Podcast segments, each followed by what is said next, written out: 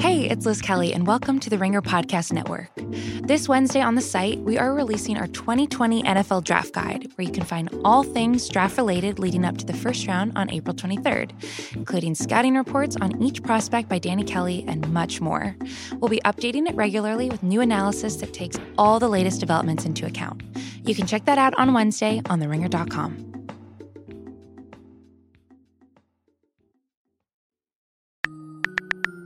Basketball is very good.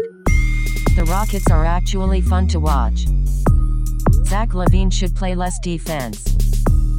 What if the Sixers have too much shooting? Basketball is very good. Hello and welcome to the Ringer NBA show. This is the group chat. I am Justin Verrier, and joining me in the studio, we didn't trade him for Joel Embiid last week. It's Chris Ryan. What's up, buddy? the redacted texts I've gotten from Philadelphia fans about your your heel turn are pretty vivid. Yeah, don't get me started because I could do like a 10 minute rant on on technology and millennial culture these days. So I don't know if we want to do that right off the top, uh, but we'll get to it eventually, I promise. Uh, also joining us, Jonathan Tjarks. What's up, buddy? Well, we had three more Embiid trades to talk about, but Chris is here now, so we'll hold us off for another week. Great. Yeah, no, we, are going to do a special emergency pod just to, to get more Embiid trades out there. Uh, Isaac is also here. Uh, he's Did you guys see that it's like a it's like a virus like Bill and Russillo and House were talking about it yesterday? Yeah, because it makes sense. okay. Ben Simmons and Joel Embiid should not play together. We're just ahead of the curve. Relax, Bernie Sanders. All right, we'll get to that eventually. We'll get to Zion Williamson's return uh, to the court tonight, Wednesday. Uh, we're also going to talk about some deadline stuff. But first, let's talk about last night, which is Tuesday. There was only one game last night, which was bizarre. I guess because everybody else played on MLK, MLK Day. Yeah. But the Clippers and the Mavs played. Both teams are pretty interesting these days. The Clippers ended up winning that one 110 107. But I want to talk about both teams more in the broad sense here. The Clippers seem to be I don't know how you would describe it, but there there's something going on there. And I guess my first question, let's just actually take this more in the broad sense. Do the Clippers like do they have a problem? Nope. No. Work in progress team for a work in progress season. They're like the perfect symbol for this NBA season. It's like yeah, chaotic, a lot of new faces, a lot of figuring it out. But ultimately, last five minutes, they have the best player in the world. Yeah, and we actually talked about this. I don't know if we did a rational conversation about this. We definitely talked about this going into preseason, just about how they almost represent the season as a whole. Yeah. Where they're just like, they're a very good basketball team, but I'm not sure if they're very interesting. Uh, and I think that's probably sure. working against them a little bit because they just don't have – uh, the star power or the drama really that like we kind of gravitate toward. Yeah, I mean, in a, in a season where the, the Lakers have taken on so much of the spotlight and have gotten along so well right out of the gate and routinely just win every game that they're supposed to win. Really, the only kind of challenge that they've faced this year was that Christmas game against the Clippers. That was the one time where I felt like they took a punch and didn't get up. Mm-hmm. Uh, the Clippers are kind of just like in cruise control, and they're just like kind of coasting along and figuring it out. And they only played like 18 games with Leonard and George on the floor together. Yet when you watch them, when it seems like it's like okay, chips are downtime, I just I just trust them more than any other team, even though I don't think they're even like particularly trying that hard. Yeah, Brian Windhorst wrote uh, a good piece on ESPN the other day where he kind of insinuated that the issues aren't necessarily major issues, capital M, capital I. They're more just day to day inconveniences, right? This is what happens when uh, you trade in the fun loving team from last season, the scrappy AC that really didn't play with expectations for a team that is a Kawhi team. You have the load management, you have the lack of chemistry that goes on, and you are prioritizing the long view rather than the regular season. That's literally what we're yeah. saying play out. And we were at a time saying that that was why we kind of favored them over the Lakers going into the season. Things have changed a little bit now. Lakers have been gangbusters, and uh, LeBron and AD are, are, just BFFs, and everything's going well. And so I agree with that. But but Tjarks, you wrote for the Ringer the other day about perhaps an issue that might be underneath all of this. Do you want to tell us about that?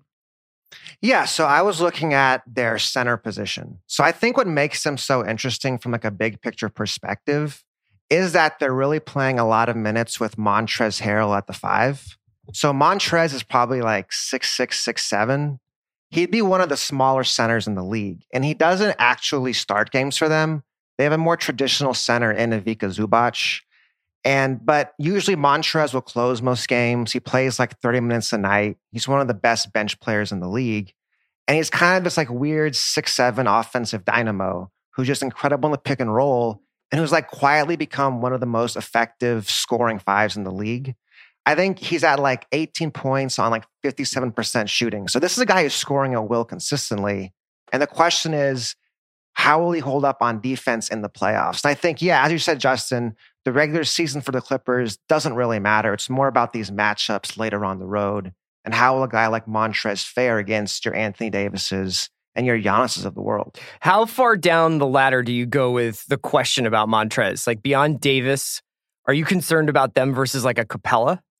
Well, see, it's interesting. I think with defense at the five, like there's so many different things you have to do. So if you're talking about the Rockets, it's not defense against Capela. It's if Montrez is guarding Capela, then they're going to put him in a pick and roll with James Harden, and he has to guard James Harden. So, like in every series, it's a different matchup. So, if you play like the Rockets, it's pick and roll. If it's the Nuggets, it's Nikola Jokic, you know, in the middle of the paint. And if it's the Lakers, it's Anthony Davis and LeBron James in the pick and roll. So you have to do so many different things on defense. Just as a quick digression, what do you guys think about James Harden's uh, new arrival as an effort merchant?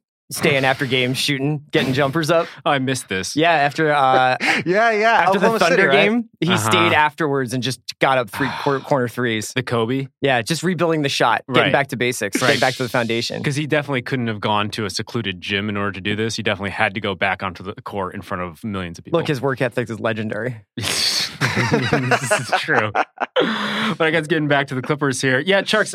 I think you raise a good point. I guess my my question is, aren't those issues that pretty much every team is going to face? Like, who among us is able to really guard James Harden coming off his pick and roll? Uh-huh. And I also wonder, just like the way teams are constructed now with big twos rather than big threes, or what we saw with the Warriors, where they have a pretty much a Hall of Famer at every position. I wonder if like those sorts of issues in air quotes are going to be easier to paper over because there just aren't so many teams that are just bulletproof. Am- Am I wrong there? Well, I mean, against most of the league, sure, but you're talking about for the Clippers, really two teams, Mm-hmm. like Lakers and Bucks, and those teams are designed to attack that specific spot in the lineup. Yes. And I think that's a good point because I also look at the landscape and it seems like the Clippers, we all kind of jumped to them as the favorites going into the season because they looked so much like, or they could look so much like the Warriors in their best, like when they were at their best. They have these wing players, uh, and that, as we've seen, are the ones that dictate the titles. And they can go small, Harrell and, and Lou, and they had all the pieces that looked like the title winners that we've had most recently. But as I look around, it does feel like the queen on the chessboard now is like the two biggest, most talented guys in the league, and that's Anthony Davis and Giannis. No, I don't know. I, there's part of me that just feels like we haven't really seen the real Clippers yet, and so it's hard to judge them. In some ways, like it kind of fits with the narrative going into this season, where, with all respect due to the Clippers fan in this studio, it just felt like they were like not a mercenary team, but at least like a super team without any kind of narrative. Like when LeBron left Cleveland, went to Miami, and when he left Miami to go back to Cleveland, and then he left Cleveland to go to Los Angeles, there was some, some sort of like super story going on with each of those moves. With Kawhi, it was just like never really stated why he did this, nor was it really explained how Paul George orchestrated his way out of Oklahoma City to get there. And it just feels like this is happening in some alternate reality where these decisions are getting made. And I don't think anybody knows how to feel about the Clippers, which is why we haven't really been able to wrap our minds around them. But at the same time, I just felt like watching the last four minutes of that Mavericks game last night, I was like, they just can't stop Kawhi. You talk about them yeah, he the just Warriors. took over. Yeah, like Oh he my is he is Clay and Durant at the same time. You know, I mean, whatever you're talking about with the Warriors, like he he got on Doncic. He just found every spot he wanted on the floor and got buckets. It was 11 points in the fourth quarter, I think he had. And this is like, I thought it was really interesting. The team started one for 10 from the floor, kind of like felt their way around in the dark the entire game. And then at the end of the game, I was like, kind of almost like bored knowing he was going to take over. Seriously. Yeah, it, it did play out almost like in metaphor for their entire season, where that has kind of been the, the entire game was kind of how they've been this season, kind of just getting by, and they have talent and they'll rely on it. Per, perhaps and not the the, fun most stuff organized. is when it's like Jerome Yes. Robinson, Lou Will, Montrez, and they're screaming at each other, and they're like, every time a three goes down, the bench explodes. And then you're like, oh, okay, here comes the varsity team. And it's not exactly like awe inspiring, but we've seen this movie now in two other cities. This is the third Mhm. time we've seen Kawhi do this. Yes. I got some numbers for you guys. So, in the last six games since Kawhi uh, came off a rest game, he's averaging 36 points on 53% shooting. pretty good. yeah, I mean, and, yeah, and only and only 34 minutes. So he's scoring more than a point a minute. Yeah, I have two thoughts there. I think this team looks like a Kawhi team. It functions Yes. like a Kawhi team. It Yes. reminds me most of the Raptors last season. And now that's a cl- pretty like but they're not heartwarming the way they the Raptors were, or are they? I- Perhaps that was just like our proximity to like Danny Chau, in that we thought that that was the case. yeah, I, and maybe and maybe maybe guys like Marc Gasol had like had that kind of like huge teddy bear kind of like we really are pulling for him here, you know, like Mhm. and there was something just sort of so unlikely about Kawhi being there that I think it was in a weird way had a Cinderella feel. Yeah, and just like yeah, the fact that he was only there for the one season, it almost felt like there was uh, there was just an added tension there where they had to really take advantage of their window. I guess last season, as the Raptors were going about like just winning games and and just like losing Kawhi every so often, and also having injuries to other guys, I just didn't know what to really make of them. It's just there was a I personally felt almost like a little cold for them because this was pre Kawhi like clearly establishing himself as like the world beater, the the best player in the league sort of guy.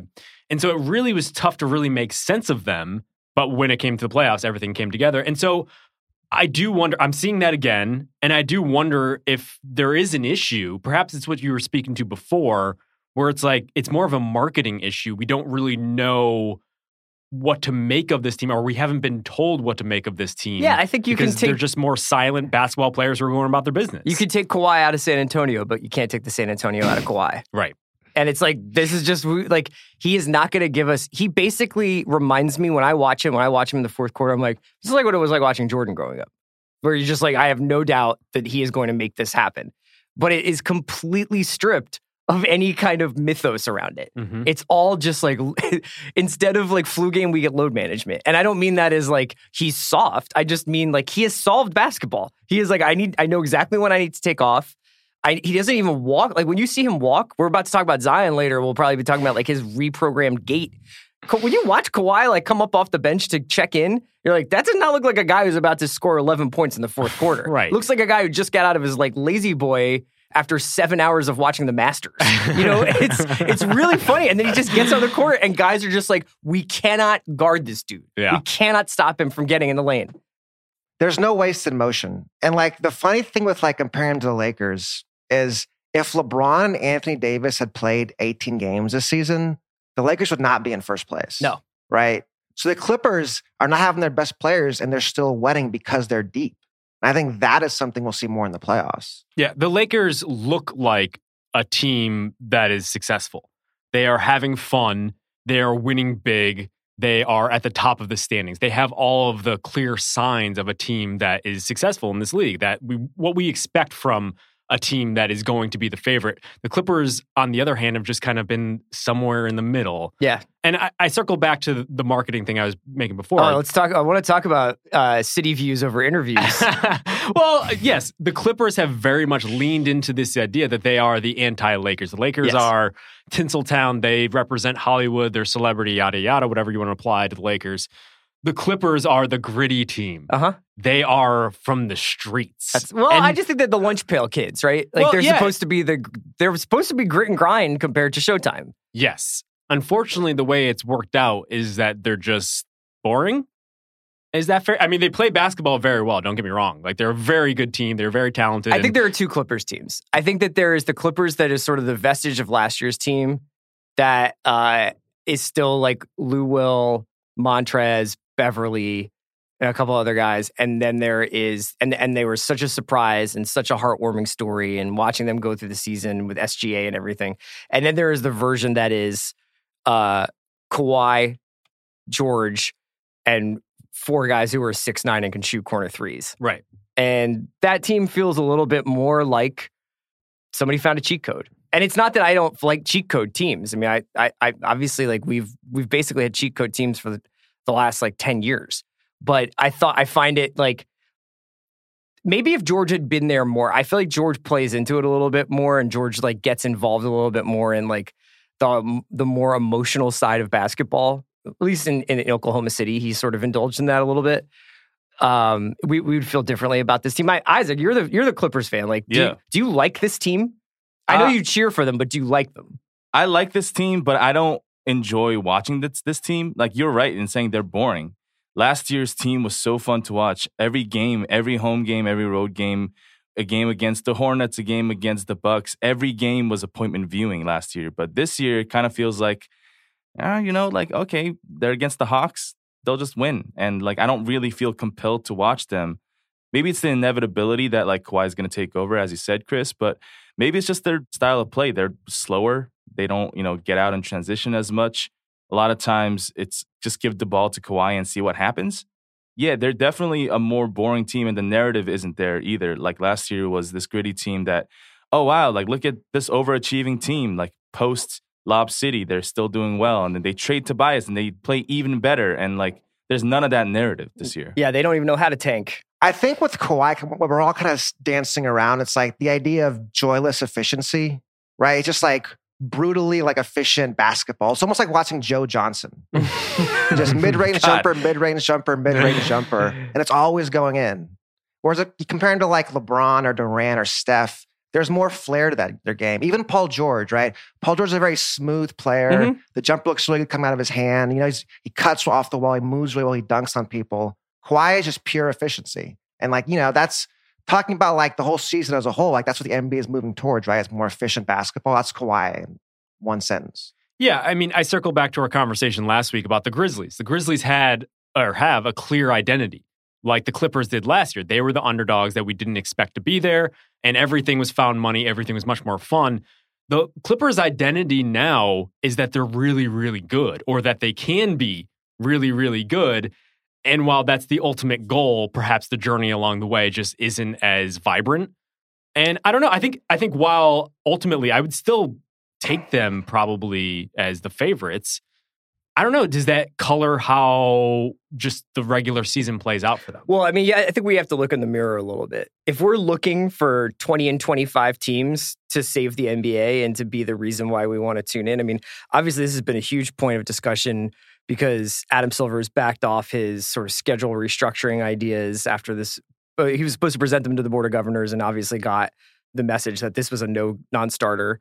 Windhorst and Arnovitz and, and Nick Friedell did like a whole podcast about this earlier in the week where they were talking about like the sort of point where the NBA finds itself with the like dip in the local cable networks ratings and people being able to like follow Ja Morant on Twitter and not have to watch Grizzlies games or just completely ignore the Hornets if you want. I think that like there is something weird about if we're mostly interested in teams like the Grizz, that doesn't happen in football. We don't follow five and seven football teams unless you are a fan of that team. I would watch the Chiefs. I would watch Deshaun Watson. I watched the Ravens or whatever, and I'm an Eagles fan, but I would watch the good teams when they were on. But when I was watching NFL this season, I wasn't really compelled to watch the Dolphins. You know Mhm. what I mean? If they were playing a team that I was interested in, maybe I would. But it's like this weird NBA thing where we're like, ah, the good teams are the good teams. I don't have to watch the Bucks. Bucks are going to win 70 games. You know what I mean? Like, what, do- what do we want from people here? Right. And I think this is a good time to to pivot to Zion Yeah. returning. Yeah. So Zion Williamson, number one pick. Maybe you've heard of him. Uh, he's coming back for the first time tonight. They are playing the Spurs. They put that game on ESPN, which is a good call because everyone's going to be watching that and not. I believe it was a Rockets game, believe it or not. So uh, that's a good move. So he is back. The Pelicans simultaneously are on a bit of a run here. Uh, they're 17 and 27. They're three and a half games back of eighth place. Uh, they had a 13 game losing streak earlier in the season, but all of a sudden 11 and 5 with some pretty big wins recently. And it feels like the entire season has been leading up to this moment. I think we've we've talked in the past about uh, who will be the next guy to carry the league, the face of the league, and what will be like. I don't know who's going to take LeBron's place, basically. And it feels like just based on how things have played out, that Zion clearly is that guy because we're, we're talking about now. We're, we've been anticipating him in the way that we would someone of that stature, and so I think it's an interesting discussion to have about just considering all the the ratings dips that have happened and whatnot. Is it good that we're waiting on a guy who is playing for a team that is now 10 games under 500? Is the biggest story in the league being that ultimately good? We're kind of already overlooking the Lakers and some of these other teams. Is that are we in a good place? I guess is the best way to put it. I guess I would say that it, it, it was only in the last three, four weeks that it occurred to me that the league was looking for another Jordan or LeBron. That I, I thought going into this season, we would have an embarrassment of riches. We'd have Luka, we'd have Giannis, we'd have the Sixers, we'd have Davis and LeBron together, we'd have the new Clippers, we would have Russ and Harden, you know, all these exciting teams and the disbursement of this talent would make it a much more exciting league and a much more competitive league. To some extent, we do have that in terms of the competition, but I guess we do need a messiah. Like, you know what I mean? Like, I I think that there is something very intoxicating about this like central figure who comes out of college and especially resurrects a team, revives a team in the way that LeBron did in Cleveland, I guess in the way that Jordan did in, Chicago, and the way we're expecting Zion to in New Orleans. And it becomes a focal point for any NBA fan to watch, you know. And I, I guess I thought we would be like, oh, it's going to be fun. Like on League Pass, on any given night, you're going to have a national TV game that's going to have like this incredible matchup. But it really does feel like we're searching for something a little bit bigger than that. What do you think, John? as you were talking about that, I, my mind went to the Warriors, right? I think that's underplayed in these whole conversations. The Warriors were the league for what, three or four years? They went to five straight finals. Mhm. They were the team everyone was based around for three years. Can you beat the Warriors? Who are the Warriors going to beat? They were the Bulls of their time, and they just kind of went away. So there's no natural successor to that for the league to focus on. And I think now, like we're talking about, like the spot's moving around because it's not on the Warriors anymore. and No one else has taken that spot. Yeah, no, I, we had this conversation in our Slack the other day based on what Ethan Strauss wrote about uh, just kind of the league dynamics and and The league of- celebrating like chatter around the league instead of the game itself. Yeah, basically that the league has dominated Twitter, but not perhaps like just viewers on TV, which is uh, you know is a pretty big battle that they're going to have going forward, especially if the TV ratings start to dip and people start to cut the cord more. I think the Warriors are a particularly interesting team to bring up in this discussion because one thing Concepcion brought up was almost like this wasn't the way the NBA was before. And I think it's a very important point because when I first got into the league, uh, you know, over a decade ago, the NBA fandom was a bit more niche. Like, obviously, it was one of the big three sports, but in, especially in comparison to football and college football and, and some of the other ones, it, you had to be a little bit more nuanced. It was really kind of the thinking person's sport, which Well- is what bred a lot of what you see now and everybody talking about like slob plays and really gritty breakdowns, whatever, is because you had to watch. You had to grind out five games on a Tuesday to really they weren't readily available either. Yes. Yeah, I mean, it was hard to find them too. I mean, I for me, I remember growing up and I felt like the NBA was like baseball. Like a lot of my friends were like, I tune into the NBA at the playoffs. And if you had a local team or you had a team you cheered for, you would watch them when you could if it was available. But for the most part, people were pretty casual fans. And for me, that changed with Iverson. Hmm. And Iverson, for as much as he changed the fortunes of the Sixers, also changed the reasons why you watched basketball for me. Like you watched it because it felt also like he was an articulation of a cultural moment as much as it was that something was happening with a slob player that he was he was getting in the lane more than any player had ever gotten. I mean, whatever your Iverson numbers are, and uh, I think that that's happened a couple of times over the course of the last couple of decades. But you're right. The natural state of the NBA is probably the Spurs. Yes. Yeah, no, I think Iverson was an outlier, not only as a basketball player, not only as a talent, but as an entertainment Mhm. player, like as an entertainment product. He was something that would draw your eye away from whatever else you were doing. And I think that's uh, particularly resonant now when you really, I mean, the NBA is not only competing against other sports, it's competing against everything you have at your fingertips your phone, uh, your friends via text messages, Instagram, all that other stuff. Your stuff. friends via text, not your friends in real life. no, I, I personally don't see anyone. I There's only, no difference. that, that's also true. A lot of my friends are just blog names uh, on my Twitter feed. Uh, but I think the Warriors were that now, where Steph Curry doing what he did and, and just jacking threes from like half court was a spectacle in the way that like NBA didn't have before. And you add on top of that Kevin Durant, this kind of merging of like some of the best talents in the game and the drama that creates not only on the team itself, on the Warriors, but against the Cavs as a natural enemy or or foil, whatever you want to call them. It was really the best in terms of storyline, narrative, and entertainment product. I feel like now with that not as as prominent in our daily discussions, I almost feel like we're reverting back a little bit. And so, for a lot of people who perhaps got into the NBA because of Durant, because of the Warriors, because of perhaps LeBron going to South Beach back then, it's shocking. It's startling that they aren't like continuing to rise. And for us, like, I guess, crotchety old guys who've been watching this for longer, I'm like, oh, this is the NBA. Yeah. Like, you get a Zion every so often. But more often than not, it's more of a I don't know, like you get the De'Andre Hunters of the world. Th- these things happen. You don't always line up the next like superstar, just celebrity right away. Yeah, absolutely. And teams are just bad for a very long time. You know, and I think that there are a couple of franchises over the last couple of years, like the Thunder and the Sixers, who maybe suggested like you could build something out of nothing, you Mhm. know, but a lot of the teams who have tried to do that in the league are really shitty, you know, and, and aren't getting any better, like the Bulls. And uh, it's tough because you wind up having a lot of attention concentrated around a bunch of teams that are kind of coasting through the season.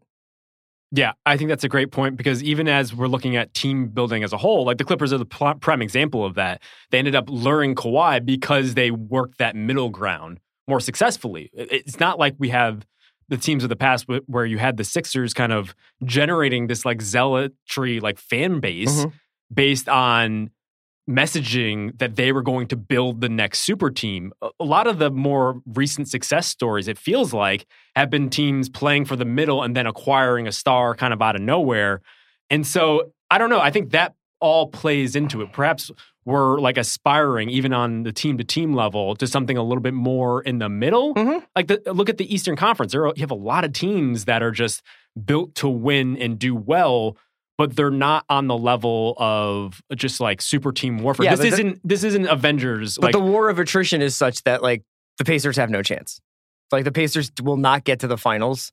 They might not get even get out of the second round of the playoffs. And they know that. Mhm. Like they have to know that. That's not the case for like the Pacers can't be the Titans. And that that is, I think, what is sort of driving a lot of the conversation about like how do we restructure this this thing so that more people are more excited about more games. Yeah, I, I I think looping this back into Zion, I think the one thing that will probably be the most interesting thing going forward is the eighth seed race, which we talked about a little bit last week. Uh, I don't know. It just feels like everything else is kind of solidified itself. We kind of know the teams that are going to be in the playoffs at this point.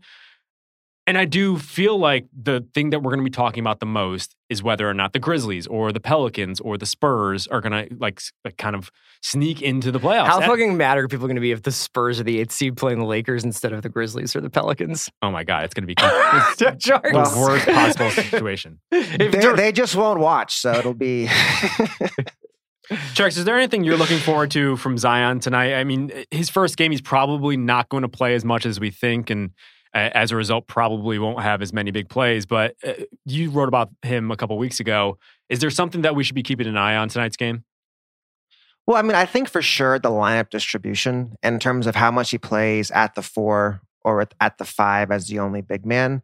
But as, as to go back to what you were saying about like Steph and shooting threes and kind of like the carnival like atmosphere of the whole thing, that's what everyone wants to see Zion. I mean, watching Zion in college last year was one of the most fun experiences I've seen playing bas- watching basketball in a long time. He really is a different kind of guy physically. We saw it in the preseason. And just to see that kind of athlete in an NBA setting is going to be just fascinating. I mean, when Zion kind of dunked on Gobert and pushed him out of the way as a rookie, that lets you know this is a different kind of guy. And watching him, that's what the NBA is watching these like 1% athletes compete. And a guy like that is just, guy like that's players you kind of got to watch him play. I think also it's like uh, we've been talking a little bit about the Clippers and like the sort of sanding down of style in the NBA because of what we we know so much. These teams know so much about what good basketball is, and the homogeny of watching teams on a night to night basis, where it's just like a lot of looking for open threes and a lot of like high volume offensive possessions and all, all the things that we know are staples of like modern basketball. Zion's one of those guys that when you watch him, you're like, I have no idea what the fuck is going to happen next. Mm-hmm. This guy could take off from the foul line. This guy could back down somebody who's got six inches on him. This guy could find a no look cutter like down underneath the hoop. Like I have no idea. And it's not it's not even like in the Ben Simmons like oh cool pass man. It's like anything on the court could happen right now, and I'm ready for it. And that kind of don't look at your phone. Don't look at your text messages. Don't talk to your significant other. Watch this guy is something that maybe the league has been missing this year. Yeah, and and the one thing that people have kind of drawn out just from his preseason action, uh, a lot some of the plays that the Pelicans were running in order to get him on the move were ones you would probably see for perhaps like a shooter, like a JJ Redick type, Yeah. where they were literally running a pin down for Zion to come off of a curl and, And, be- have some space to run. yeah, Yeah. which is insane, Yeah. and it's just it's completely different than anything we're seeing out there. Tjarks, let me ask you one question because I know that you have several medical degrees. Uh, how alarmed are you by the idea that they have had to like basically reprogram this guy's running and walking gait? I mean, it's one of those things. It's like, do you remember watching Blake Griffin back in the day? It was the same thing. Okay, yeah, a that guy didn't work that out so big- well for Blake Griffin. right? He had some good years though, but a guy that big who runs that fast, jumps that high, I mean, you're always going to be concerned. So to me, it was let's enjoy it while it can because it won't last forever, most likely. Yeah, that's my fear is that there's so much anticipation for Zion, but we probably won't get peak Zion until maybe late in the season or even next season. Because if they don't win the next couple of games, all of a sudden they're just not as much in the eighth seed mix. Mhm. And the Pelicans have to start asking themselves more seriously. Well, do we want to trade some of our other guys, our JJ Redicks, the Derrick Favors, the Jrue Holidays? And clearly, their future is Zion. And so I, they're not going to rush that side of things. And so they, they are kind of on quietly a little bit of a deadline here, which makes it interesting. Let's talk about the deadline then. Let's do it. Let's um take a quick break. Actually, we're going to talk about the deadline and also Dwight Powell, who uh, got hurt and we missed him early on. So we'll talk about that. Today's episode of the Ringer NBA show Group Chat is brought to you by FanDuel. FanDuel Sportsbook can't legally say the name of the football game coming up. Let's just say it's a big game, a gargantuan game. You might even say the game is superb. But while FanDuel can't legally say the name, you can legally bet on that game as long as you're in Indiana, New Jersey, Pennsylvania, or West Virginia. And to make the big game even bigger, FanDuel Sportsbook is letting all new users place their first bet risk free. That means you can place any bet and get up to 500 bucks back in site credit if you don't win. You can use your risk-free bet on any big game bet you want, including spreads, money lines, teasers, and even same-game parlays. And of course, FanDuel's also got a great selection of big game props. Chris, you're going to watch the big game, I aren't you? I'm super into the big game. yes, as am I. I actually just got into football last week, so this, this is a good time to, to talk about this. Are there any risk-free bets you're you're really eyeing here? I'm smashing the over on this one. Really? Yeah, I think it's going to be a shootout because I, I think these are just two really electric offenses, and we're going to be in Miami. Everybody's going to be happy to be playing. They're going to be loose, firing on all cylinders, and so I would just take the over. Okay. I think it's particularly interesting that our very own Isaac Lee sang a Patrick Mahomes song, which was based off of the song, which is based off of West Virginia, which is one of the places you can bet at. See the synergy that we're creating here? To claim your risk-free bet, just download the FanDuel Sportsbook app from the iOS App Store or visit fanduel.com slash Android and be sure to use the promo code RINGERNBA so they know we sent you. That's promo code RINGERNBA, R-I-N-G-E-R NBA to get your first bet risk-free on FanDuel Sportsbook 21 Plus, present in New Jersey, Pennsylvania, West Virginia, or Indiana. Site credit is non-withdrawable and expires 14 days after receipt. Terms and restrictions apply. Gambling problem? Call 1-800-GAMBLER or in West Virginia, visit www.1800gambler.net or in Indiana, call 1-800-9-WITH-IT. And now, back to group chat. All right, we're back. It's Chris, it's Tjarks, it's Isaac. We're talking Dwight it's Powell, Justin. guys. Don't sell yourself short. Well, you know, people know me. I'm out on these streets, you know. He's lay, he's laying low these days. You're after, not. You're uh, He texting. riled up Twitter. no, I'm definitely never going on Twitter ever again. I, I've actually made that like promise to myself that I will never engage with Twitter people ever again. Do you ever do that? I did the other day. What did you do? so after my uh, brilliant trade idea for Uh-huh. Joel Embiid, there are a lot of people who wanted to discuss this with me. Really, just like well thought out arguments that they wanted to sit down and just have a powwow and just have a very like rational, polite discourse over. Mhm. I decided to engage because I felt like you know some of the points that I was making were perhaps a little bit uh, you Hot? know- no, I was going to say just warped in order to make them seem hotter than they actually were. Uh huh. And it wasn't until I was probably a half hour deep into this conversation that I realized the person I was talking with was a 17 year old. Like I got into these conversation expecting like people wanting to like trade back and forth. Be like, Why "Oh, would you think that? That was the problem. And ultimately, all they want is for you to get mad again. yes. In order for them to be like, this dude's mad. Yeah. Can you believe this dude is mad? And it's just like, ah, it's the most frustrating thing in the world. And on top of that, I said something about Kyle Lowry, and then the Raptors fans wanted to like jump in and like say things. It was insane. It was one of It's just tough being just you, man. never go on Twitter. Everyone, I will never go on Twitter again. Anyway, Dwight Powell. Dwight Powell got hurt last night, which is a bummer. He was having a really good season for the Mavs. He was really filling that five spot very well and being a nice uh, counter to Kristaps Porzingis in that front court. Unfortunately, he ruptured his Achilles. He's out for the foreseeable future. Tjarks, you're on the scene there in Dallas. What does losing him mean for the Mavs going forward this season? Yeah, Powell was a really good fit, like you were saying. So the Mavs basically have been using Kristaps like a stretch stretch four, and they're running pick and rolls with Powell and Luka. So Powell is one of the best rollmen in the league. He's a great leaper, really smart cutter, great hands, can finish around the rim. So he will definitely be a, a loss in the Mavericks offense. They'll probably move up uh, Maxi Kleber, who is really one of the most underrated players in the league. I think so.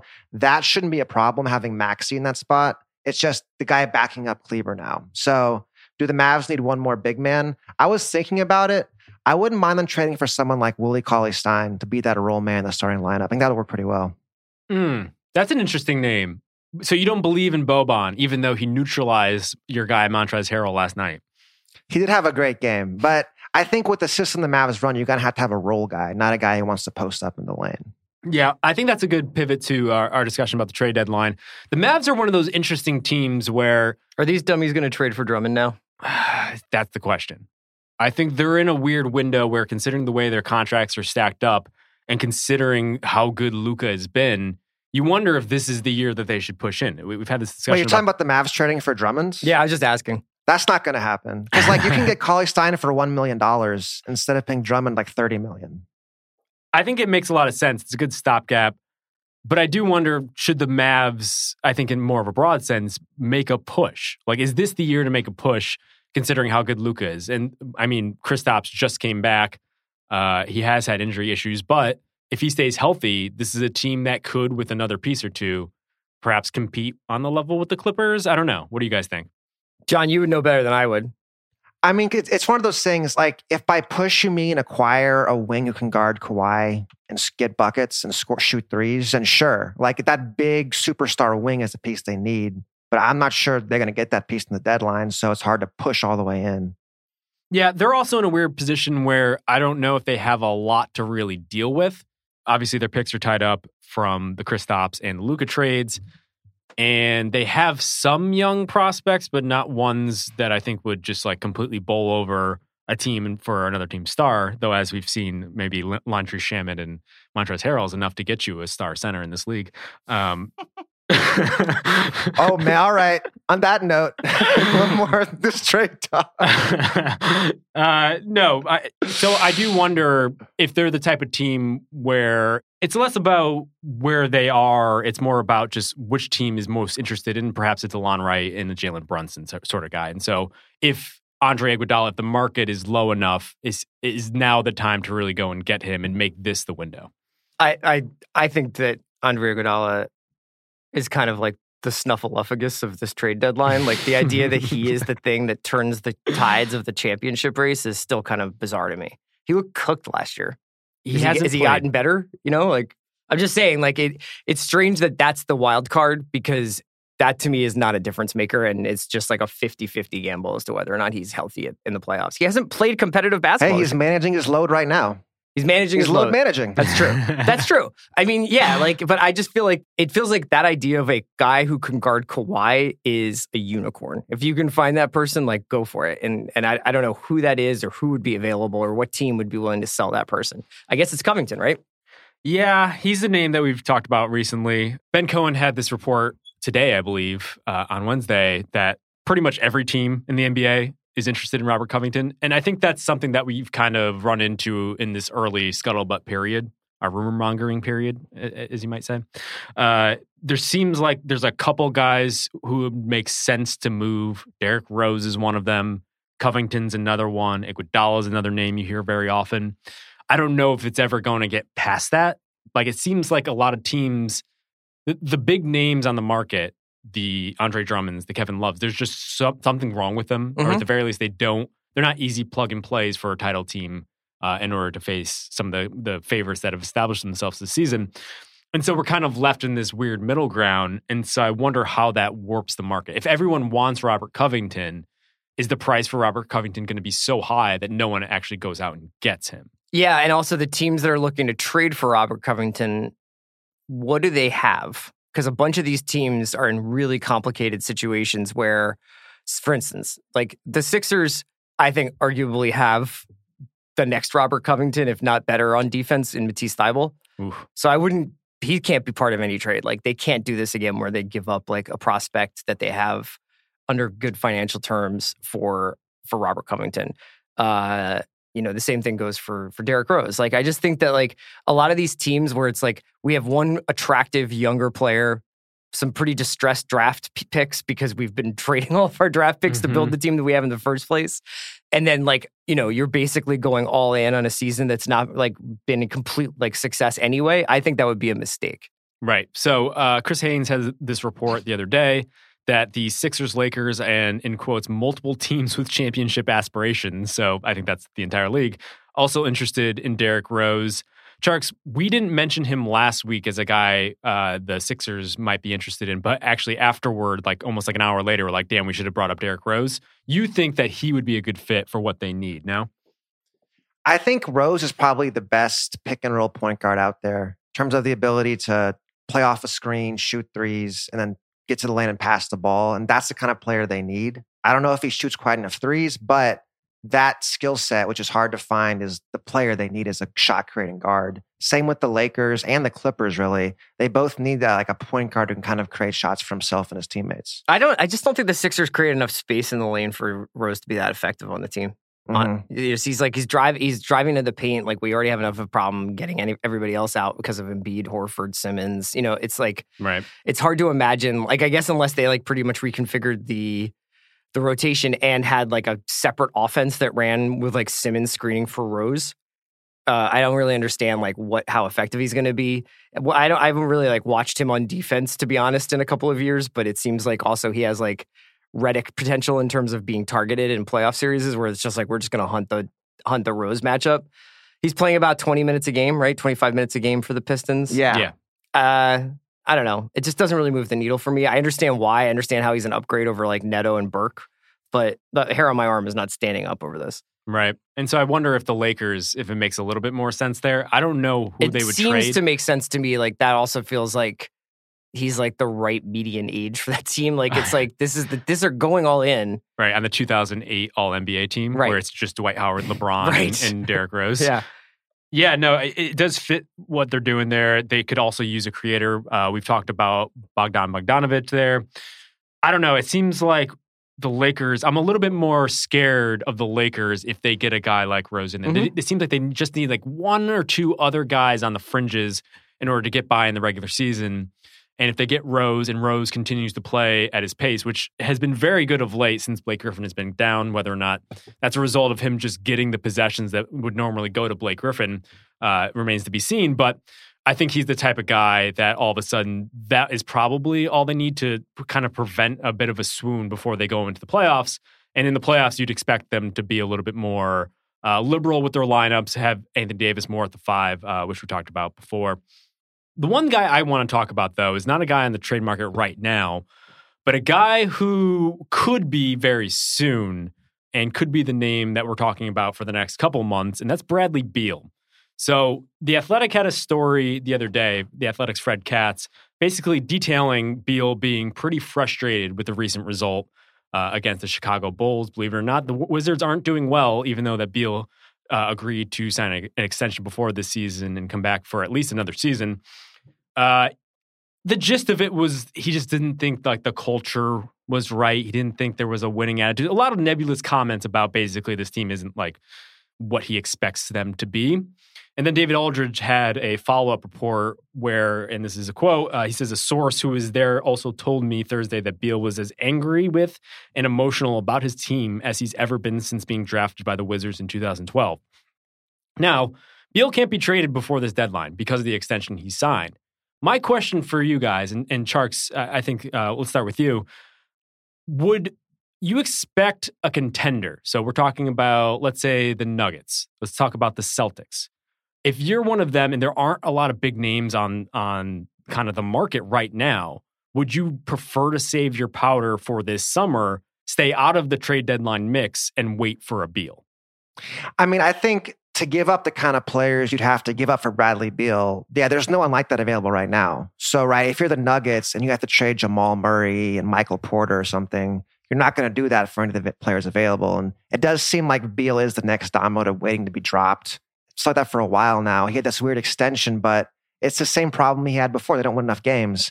It kind of reminds me of in Orlando when Dwight opted in.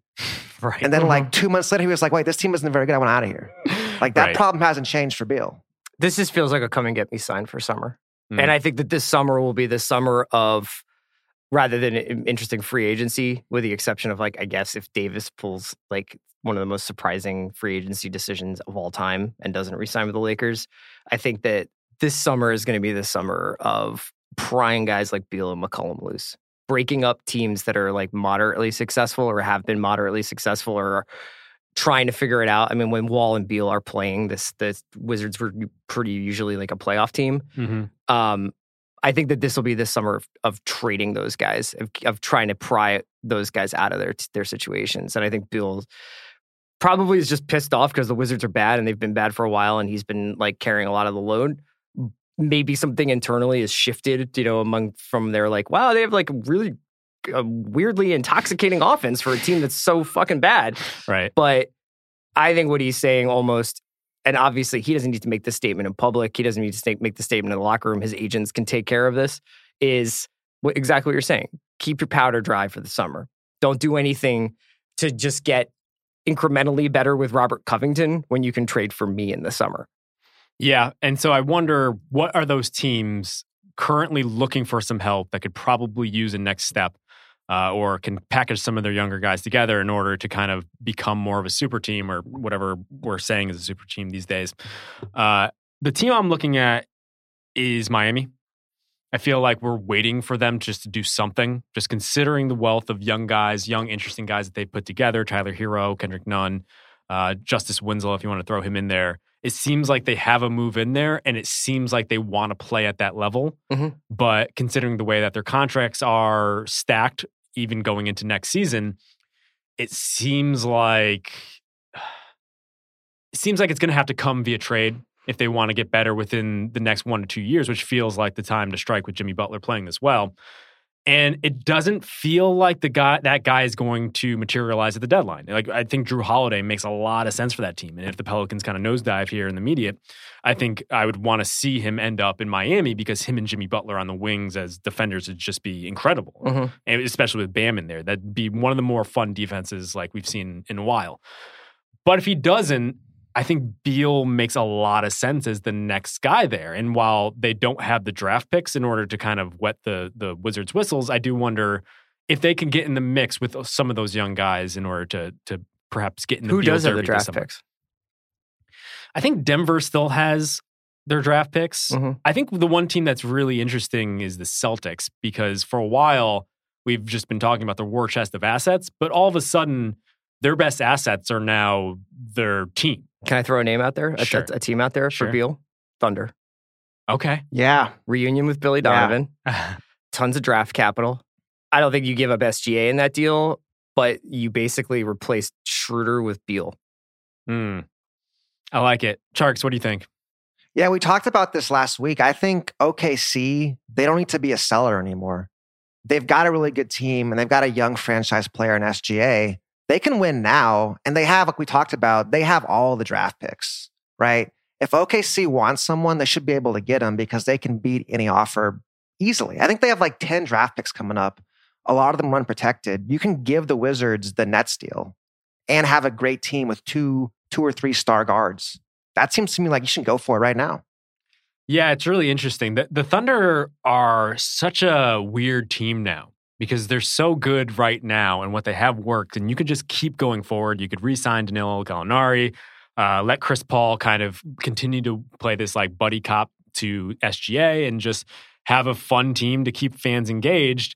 And yet, all the future assets that are coming, what, like five years down the road or whenever the Clippers kind of convey those picks, it's almost like they have the next wave set up. And so you really have to strike a balance between do you want to maximize what they have now versus what they could be in the future? It's the, it kind of circles back to the discussion we were having earlier, where it's just like, when is the moment? And I, I would really love to see Beal end up there, especially considering the biggest what if for the Thunder is what if Harden got traded for Mhm. Beal? No? Mm-hmm. Yeah, absolutely. You know, I think if you're OKC, if you're OKC, it's two things, right? One, you have 10 draft picks. So you can do both. Mhm. You Yeah. can trade a bunch now and still have the assets in the future. And number two, you're not a free agent destination, right? OKC knows they're never going to sign a big star. They've got to trade for him. So trade for him. Yeah. And as we found out this week, Chris Paul doesn't intend to give back any money Right. in order to facilitate. I just think it makes. I mean, like team. if I'm watching it, I'm not trying to trade Beal to Orlando or Miami or you know, I don't want to see Beal four times a year.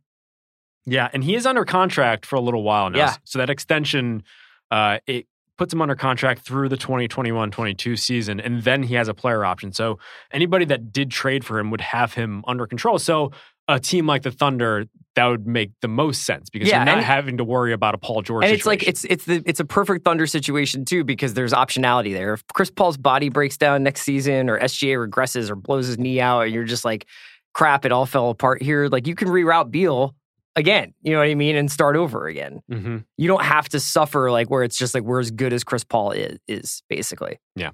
Yeah, so I think that's an interesting thing to to keep an eye on as we veer toward the deadline, which is February sixth. Uh, we will, I'm sure, be talking about rumors and scuttlebutt and all this other stuff going forward uh, over the next couple weeks. We will be back next week, perhaps talk about that and more. But until then, for Chris, for Tjarks, for Isaac, I'm Justin. We'll see you next time. Basketball is very good.